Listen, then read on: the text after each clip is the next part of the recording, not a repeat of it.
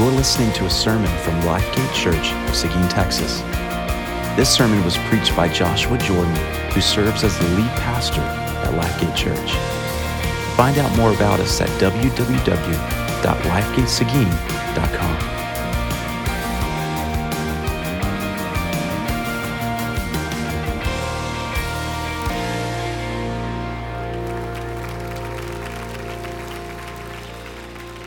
have a Bible with you, if you make your way to the letter of Galatians, as you're turning there, let me just say, Michael, as you're heading out, my friend, I'm going to miss you.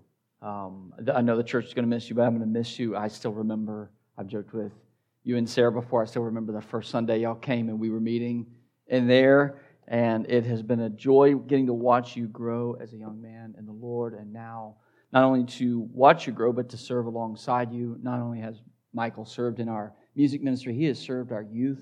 So our youth are, are grateful. The parents of youth, which I have three in youth, I am grateful for the way you've invested in Chloe. We're glad the Lord has brought you into Michael's life. His parents obviously have been praying for someone like that, but so have we that someone else would, would, would, would love Michael, this big knucklehead here, and care for him so we, we love him. Uh, we're sad to see you go, but grateful that the Lord has given you this direction. So love you guys. All right, Galatians chapter 5. This morning we're in verses 16 through 24. Galatians chapter 5, verses 16 through 24 is our passage this morning. We're continuing on in this series. Lord willing, we will finish the letter of Galatians end of September. This has been such a rich season in this letter, just listening to all the things the Lord has for us. I want to read this passage together now. Galatians chapter 5, verses 16 through 24. Church, this is God's holy, inspired, and authoritative word. But I say, walk by the Spirit, and you will not gratify the desires of the flesh. For the desires of the flesh are against the Spirit and the desires of the Spirit are against the flesh. For these are opposed to each other to keep you from doing the things you want to do. But if you are led by the Spirit, you are not under the law.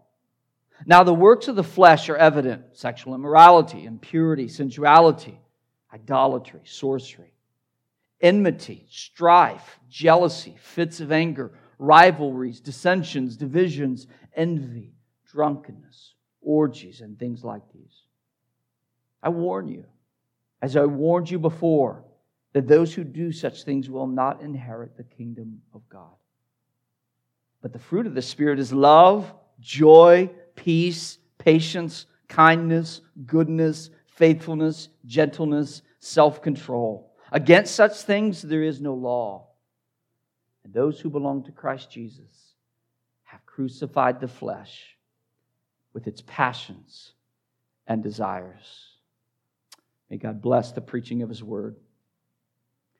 Well, the year was 1944, and the world was at war, or at least the largest, most prominent countries in the world were at war. At that time, in 1944, World War II had been going on for over two, oh, over five years. And on June the 6th, 1944, an epic battle would commence on the beaches of Normandy, France, a battle that would turn the tide of the war.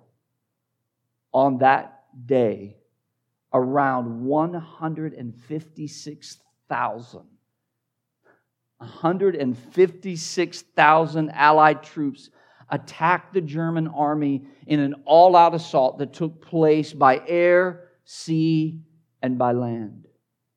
The battle at Normandy, that we refer to as D Day, was a military success, even though there were many Allied casualties. Why was it a success?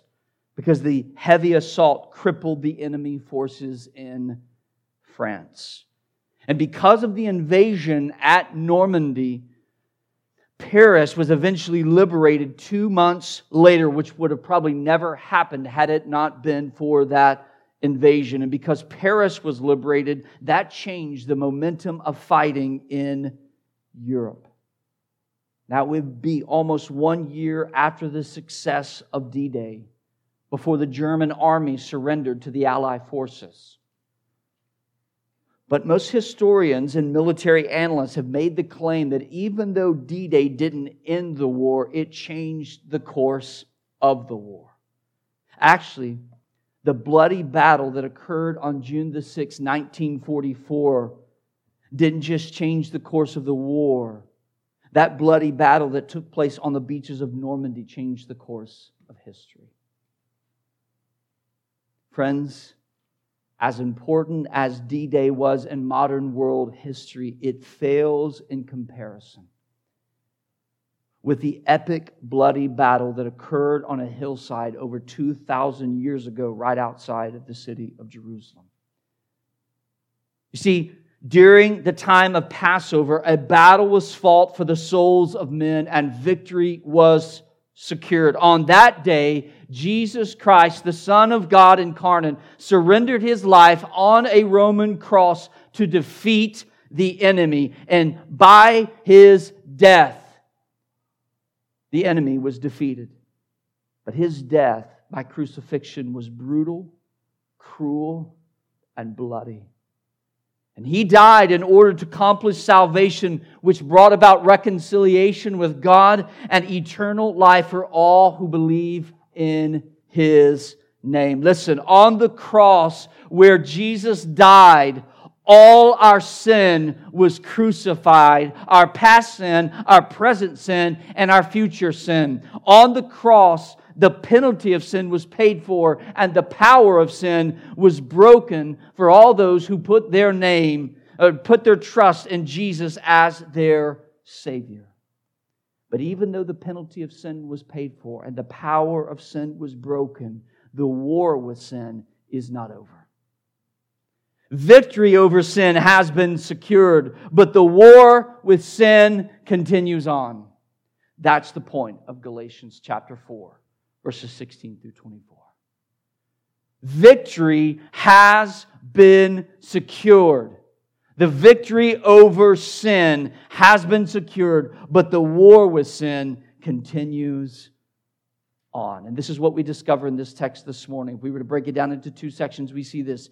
There's a spir- spiritual battle worth fighting, verses 16 through 23, because victory has been secured in Christ, verse 24. That's our outline for this morning. A spiritual battle worth fighting because victory has been secured in Christ. Let's look at verses 16 through 23 again. A spiritual battle worth fighting. And I want to go back and read verses 16 through 18. Paul says, But I say, walk by the Spirit, and you will not gratify the desires of the flesh. For the desires of the flesh are against the Spirit, and the desires of the Spirit are against the flesh. For these are opposed to each other, to keep you from doing the things you want to do. But if you are led by the Spirit, you are not under the law. Now, what's the context for this passage this morning? What, what was Paul saying leading up to this? It's important that we connect this week with the weeks before, including last week. We'll go back to chapter 5, verse 1, where Paul says, For, cre- for freedom, Christ has set us free. Stand firm therefore, and do not submit again to the yoke of slavery. So Paul makes this claim we are free in Christ, and we are to stand firm in that freedom. But in verse 13, we looked at last week, Paul picks up this thought and says, For you were called to freedom, brothers and sisters. Only do not use your freedom as an opportunity for the flesh but through love serve one another.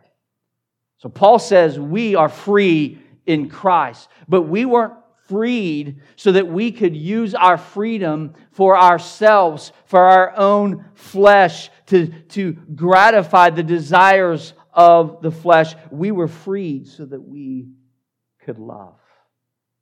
And that's what he goes on to say in verses 14 and 15 of chapter 5 that we looked at last week. For the whole law is fulfilled in one word you shall love your neighbor as yourself.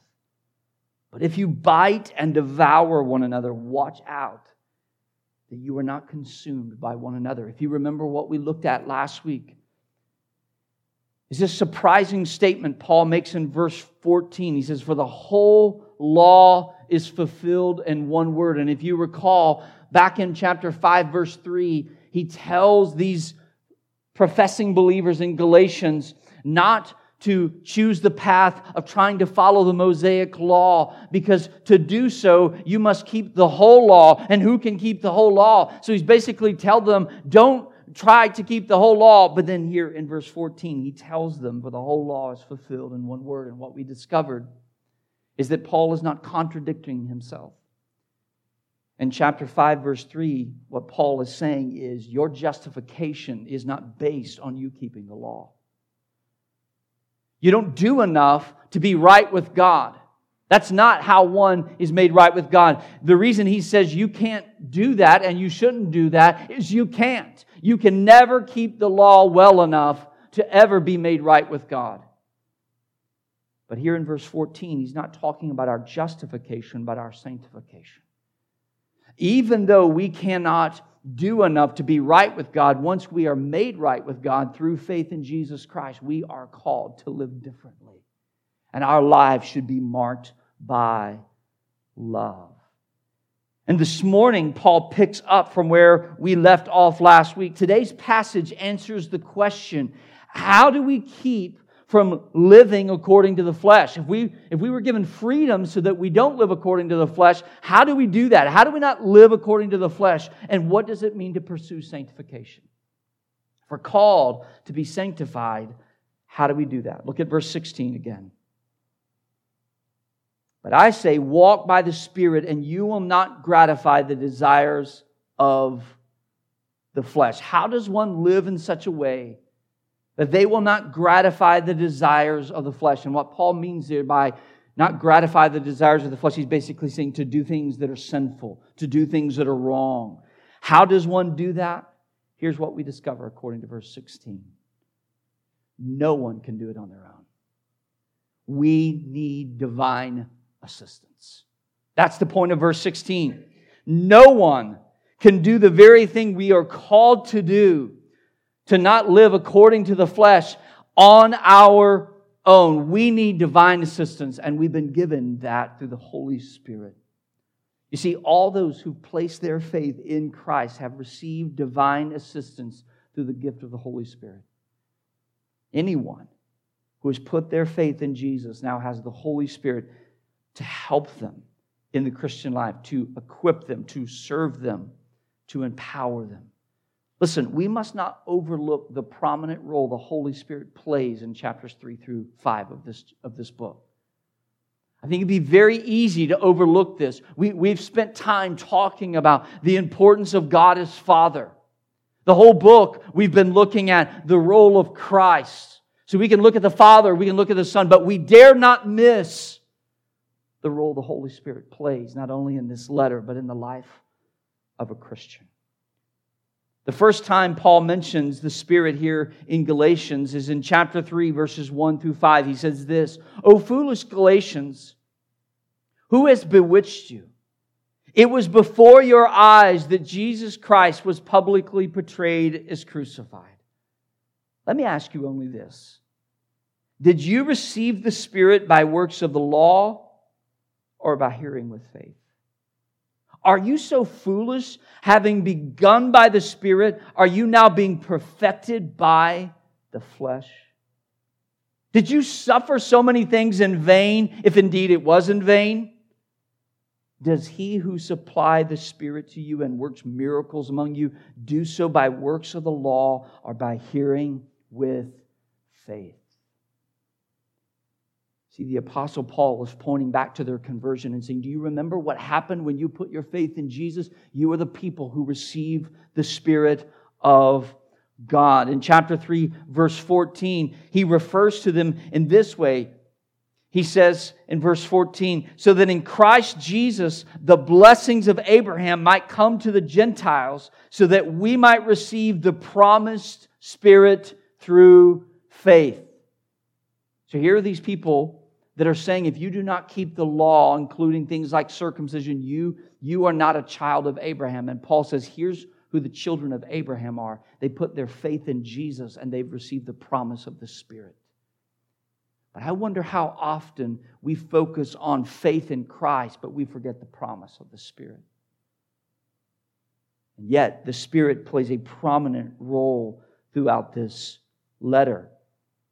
In chapter 4, verses 6 and 7, we're not going to read these for time's sake. We hear that the Spirit was given to us by the Father so that we know that we're children and we can, we can now call Him Daddy, Father and not treat him as if he's our master and we're a slave. No, we are free and we can live that way because of the Spirit. See, the Spirit of God plays a vital role in the life of a Christian. And one of the vital roles of the Spirit, according to verse 16, is that the Spirit enables us to stop living for the desires of the flesh. But know this listen. The Spirit has been given to the Christian to help us not live according to the desires of the flesh, but walking in the Spirit is an act of war. It's an act of war. Walking in the Spirit feels like we're living life every day on a battlefield. Why do I say that? Because of verse 17. For the desires of the flesh are against the Spirit, and the desires of the Spirit are against the flesh. For these are opposed to each other to keep you from doing the things you want to do. Who here can relate to that struggle? Who here can sense that struggle? The things you want to do, you don't end up doing. The things you don't want to do, you find yourself doing so easily. There is this war going on inside. Now, it's important that we stop here and consider what's being implied in these verses. When people come to saving faith in Jesus Christ, we receive the Spirit of God. However, Receiving the Spirit of God does not mean we are immediately sanctified and no longer able to sin. We now have a helper. But that doesn't mean that when the Spirit comes, we no longer struggle. No, indwelling sin remains in the life of a Christian, but the Spirit is there, is given to us to help us fight the battle we could never fight on our own. And why could we not fight it on our own? Because left to ourselves, we're enslaved to sin. We can't beat it, we can't overcome it on our own. Listen, friends, I truly believe that the daily battle against sin, coupled with a misinformed view of sanctification, causes many Christians to despair. I believe when we're the throes of the battle against sin and we have a misinformed view of sanctification, it can cause us to despair. It can cause us to doubt our assurance. And for some, when you're in the throes of struggling with sin and you have a wrong view of sanctification, you may be tempted to stop fighting altogether. And I believe the point of this passage isn't just to give us information and to instruct us how to fight, though it does. I believe this passage is a gift from God that encourages us to have a right view of how sanctification works. So, are you here this morning battling with sin as a believer and finding yourself in despair? Not guilty, not convicted, in despair. Does your battle with sin cause you to doubt your assurance? Or has it even caused you to say, I give up? This isn't worth it. Over the years, I have been so helped many, many, many times by John Newton, the late, the former slave ship captain who became a Christian and eventually became a pastor and wrote probably the most famous hymn of all time, Amazing Grace. And John Newton has helped me many times, and he's helped me to think clearly about this topic of fighting indwelling sin and the weariness it can cause. I love the way he illustrates this battle against the flesh. It, it, captures the way I feel most days. When I read it, I said, Yeah, that's, that's about how I feel. Listen to what he said. Imagine a Christian sitting down with a blank page and pen. He begins to write out his perfectly scripted life, explaining how he would love others, how he would structure his prayer life, how he would sanctify his wife by the word. But indwelling sin and Satan crouch at his elbows, disrupting every pen stroke and messing up every word and sentence as our Christian friend tries to write the script. At every point in the Christian life, Satan jabs our elbow and our pen skids across the page as our perfect plan is reduced to scribbles. This is the metaphor of the Christian life with indwelling sin. Yet the biggest problem is that sin is not at our elbow, our sin is in us. Thank you, John Newton. Helpful. Can you relate to that? This morning, as you were writing your script, I'm going to get up and be joyful I'm not going to complain. I'm going to relate to my spouse or my children who still aren't ready for church well. And you made it to those doors and you just got scribbles. How many times this week was it your plan to be more diligent? to not give in to temptations, to not give in to your anger, to not be selfish, to not click the button on the internet. That was your plan. But by the end of the day, you just have scribbles. Can you relate to that feeling? What is with that? Why, why, why do we struggle this way? Well, much, much could be said here. I, I just want to point out one thing for now because I think this is important because my goal because I think it's the text goal. My, my goal is to make sure that as we struggle with sin, we have a right view of sanctification. And here's one of the areas I think we can have a wrong view of sanctification. And when we're battling with sin and we have a wrong view of sanctification, it will cause us to despair or even doubt our assurance. Listen, the desire for godliness, even when it's thwarted, can be proof of the Spirit's work. Don't miss what it says here. It doesn't just say the Spirit helps you overcome the desires of the flesh. No, the Spirit gives you desires, and they war against the desires of the flesh. To be a Christian is to have new desires. And even on those days when, when the desires of the flesh triumph, it doesn't mean that we are not a Christian. See, the question you and I must ask when examining our life and our faith is do I still desire godliness and am I still fighting for it? The question isn't, am I struggling with sin? And I'm struggling with sin more this week than last week. Or for the last month, I have just every day had nothing but scribbles on my page. How do I know I'm a believer? Here's the question Do you desire godliness? And are you fighting for it? You're just losing? See, be careful. Be careful that you don't look wrongly at your struggle and think, well, if I was a Christian, I wouldn't be struggling this way. No. To be a Christian is to be in the fight, it's to be in the fight. I mean, why stay in the fight? I mean, get this. If you understand what verse 17 is saying, it appears that to be a Christian creates in us a battle that didn't exist if we lived according to the flesh. So, is this really worth it? Listen, if you're here this morning and you have some view of Christianity that we're all a bunch of people who just think we're morally right and better than everybody else, we just happen to, you know, believe this, this book tells us to live rightly and, and Jesus was just this perfect moral teacher and we're seeking to follow him. Listen, that's not what Christianity is about.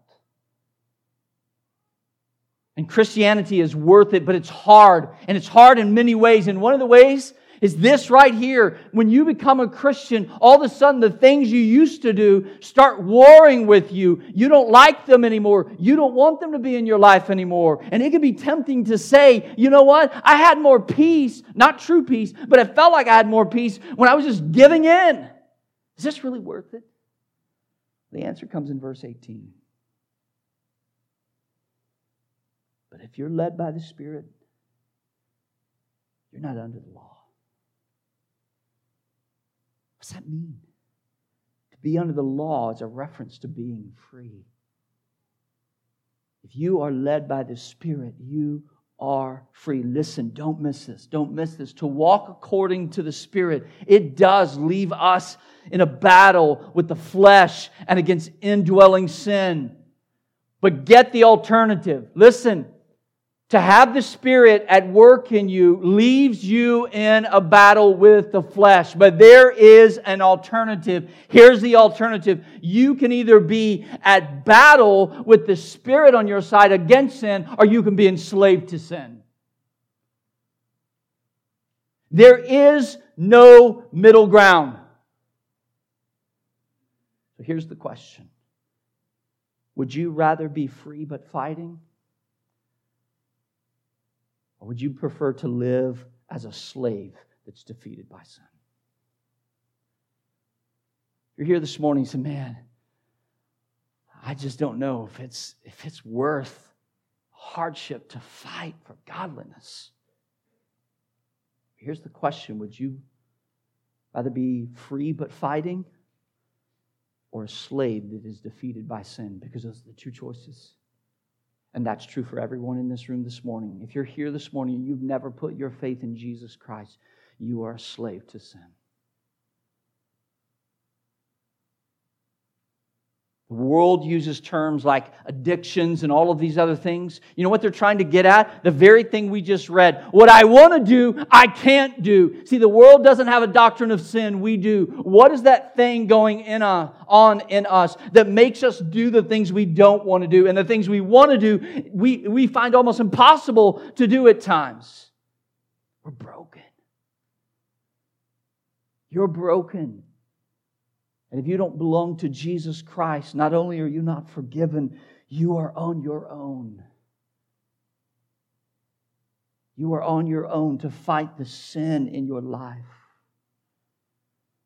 Paul's not done talking about this for just a moment, so we want to continue on in this thought of verses 19 through the beginning of verse 21. He, he goes on to say this Now, the works of the flesh are evident sexual immorality, impurity sensuality, idolatry, sorcery, enmity, strife, jealousy, fits of anger, rivalries, dissensions, divisions, envy, drunkenness, orgies, and things like these.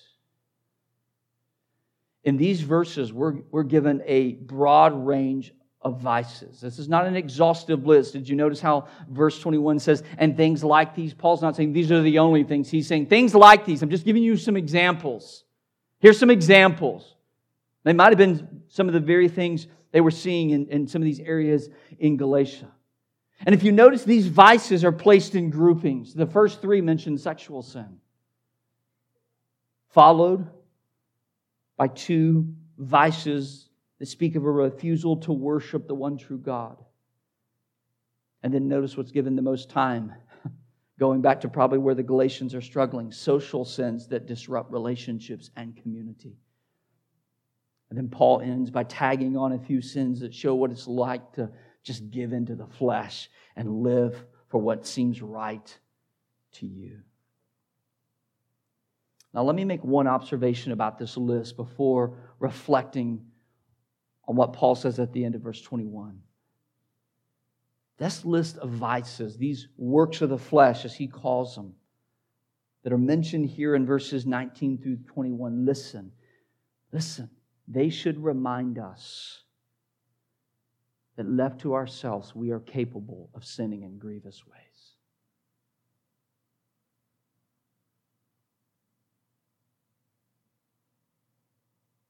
doesn't say some really bad people they can do things like this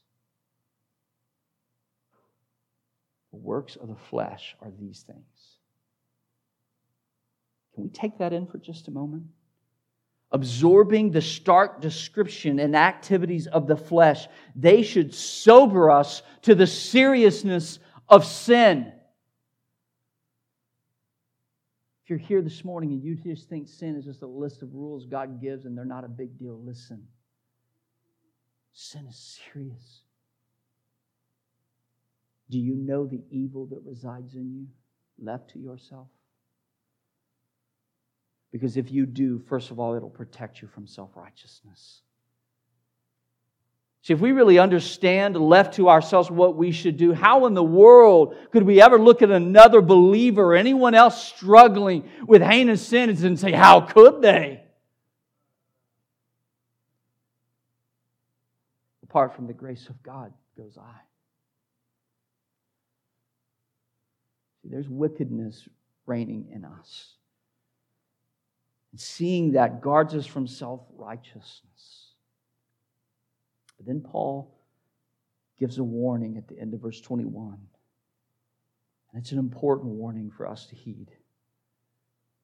Listen to what he says at the end of verse 21. I warn you, as I warned you before, that those who do such things will not inherit the kingdom of God.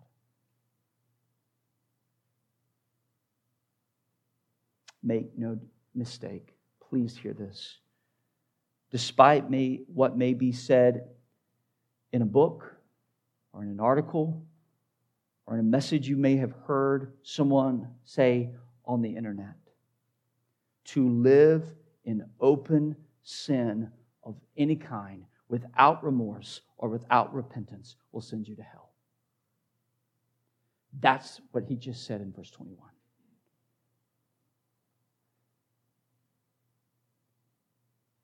To do those things and to say, I'm a Christian, but I can live however I want. I don't feel bad about it. I don't show repentance. I don't show remorse. He said, if you say that, you do not inherit the kingdom of God. There's a warning here. And I wouldn't be a faithful pastor if I did not express this warning. It doesn't say there's a list of sins. You do those, oh man, you're in trouble. All have sinned and fallen short of the glory of God. And if we continue to live in open rebellion without repentance and without remorse, we will not experience eternal life. So go back to that question why is the fight against sin worth it? Because you will inherit eternal life. Hmm. Here this morning saying, I don't know if fighting against my sin is worth it. What's the alternative? Paul then contrasts verses here in verses 22 through 23. He says, But the fruit of the Spirit is love, joy, peace, patience, kindness, goodness, faithfulness, gentleness, self control. Against such things there is no law. If in verse 19 through 21 we, we encountered a list of vices and we saw that they are the results of our natural desires. Here in verses 22 through 23, we have a list of virtues. And notice, notice this these list of virtues can only be the result of the Spirit at work in us. Don't miss this. Did you notice how he, how he spoke of the flesh? He called them the works of the flesh. These virtues are what? the fruit of the Spirit. They're not the works of the flesh. See, we can create the vices. Only God at work in us can produce the fruit. See, we need God's help. And once again, this is not an exhaustive list of all the fruits of the, of the Spirit. Once again, by the way, he adds on that line, he's just giving a list of his saying, hey, these are some of the attributes.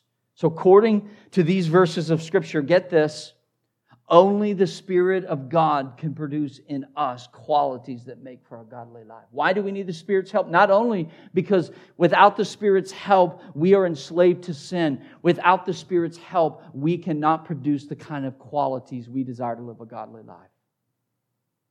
It's impossible.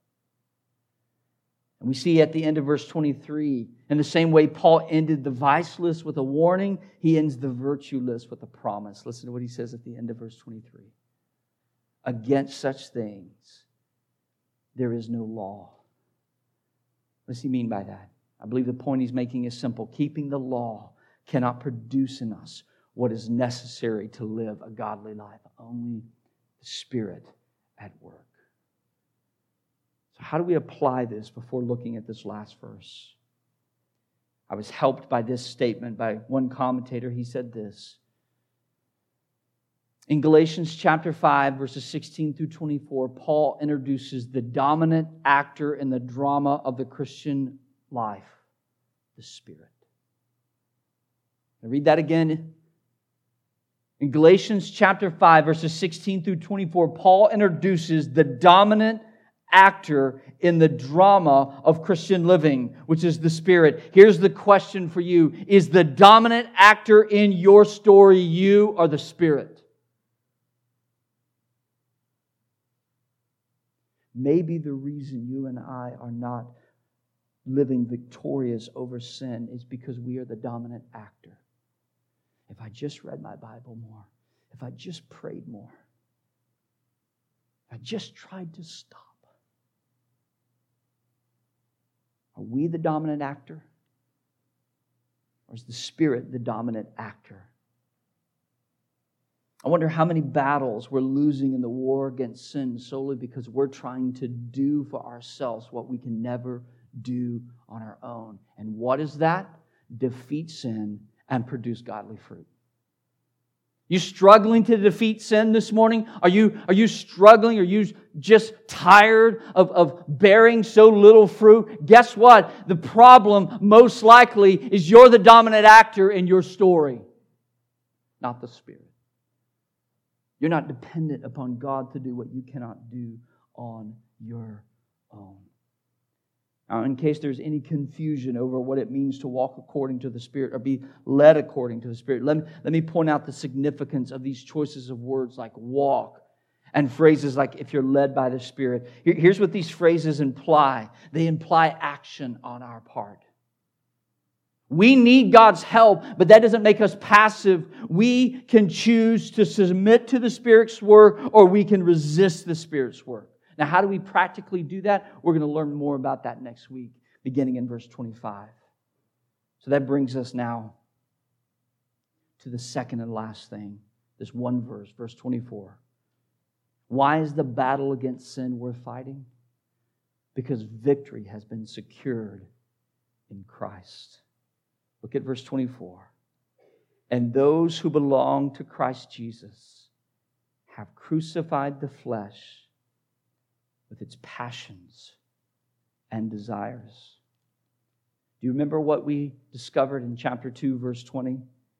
Paul says, I've been crucified with Christ. I know it is now it is no longer I who live, but Christ who lives in me. And the life I now live in the flesh, I live by faith in the Son of God who loved me and gave himself for me. Listen, when we place our faith in Jesus Christ, we are united to him, which means that when he died on the cross, it was as if we died with him.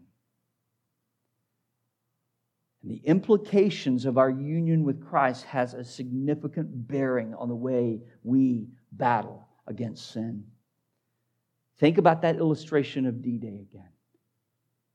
D Day changed the course of the war, but the fighting continued on for some time after the victory. Listen, when Jesus died on the cross for our sin, he not only purchased our pardon from the penalty of sin, he secured us from, he secured victory over the power of sin.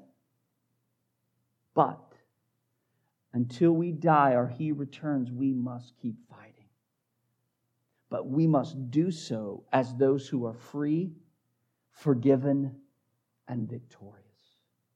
So here's a question for you and me to consider this morning Is this the manner in which you are pursuing sanctification?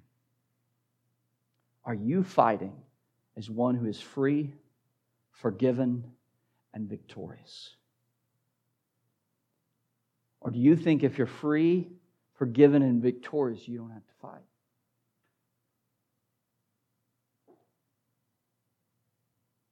Is that how you and I are fighting our sin?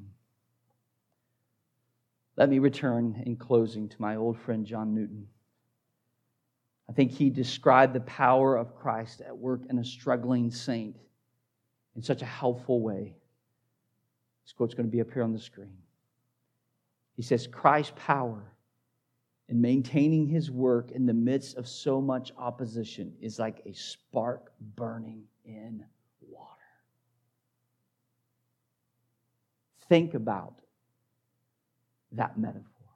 Christ's power in maintaining his work in the midst of so much opposition is like a spark burning in water. Listen, a spark burning in water may not appear to be that bright or that bold, but a spark burning in water, make no mistake, is white hot. If you're looking at your life and your struggle with sin and saying, I don't know that Christ really is that powerful and that victorious because I look at my struggle with sin, and if he's victorious, then why am I not victorious? Listen, Christ's power is like a spark in the water. It doesn't look that bright, it doesn't look that bold, but it's white hot. When you're struggling with sin, know this Christ's power to defeat sin may look dull and diluted, but it's not. It's not. Sin has been defeated. The enemy has been conquered because Christ died on the cross and he rose from the grave. Therefore, listen, therefore, we can sing with triumph. Do you believe this? We can sing with triumph even on the days we're struggling with sin. The words of this hymn It is well with my soul. Though Satan should buffet, though trial should come, let this blessed assurance control that Christ has regarded my helpless estate and has shed his own blood for my soul. My sin, oh, the bliss of this glorious thought. My sin, not in part, not just the penalty. My sin, not in part, but the whole. The power, not just the penalty. My sin, not in part, but the whole, is nailed to the cross, and I bear it no more. Praise the Lord. Praise the Lord, O my soul. That is the song we can sing even on the days we're living, feeling defeated. The Spirit is in us, and we desire godliness, and we're fighting. Listen, we will be victorious. Let's pray. Oh Lord, thank you for the good work you've done in the hearts and lives of each person here this morning. Now we pray that you would help us respond to the message we've just heard in an appropriate way, and that looks different for people all over this room, very differently. So I pray now that you would help each person right now discern what are they to do in light of what they've just heard. For some, they are to repent of their sin, put their faith in Christ, be forgiven of their sin, receive the Spirit of God, and live a new life. For others, Lord, become discouraged by their sin and the battle against their sin. And they are either despairing or doubting or have given up. Lord, would you show them that the fight against sin is worth it? And Father, may we leave here today more aware of the Savior than our sinful state. May we leave here rejoicing in our great God and your great grace. Thank you, not only for loving us, for sending your Son to die for us, but for giving us the Spirit to help us live this life and to run this race. Lord, help us not neglect this great gift of the Holy Spirit. May we live in light of the Spirit this week. And may we start to find greater victory over sin. We pray this in Jesus' name. Amen.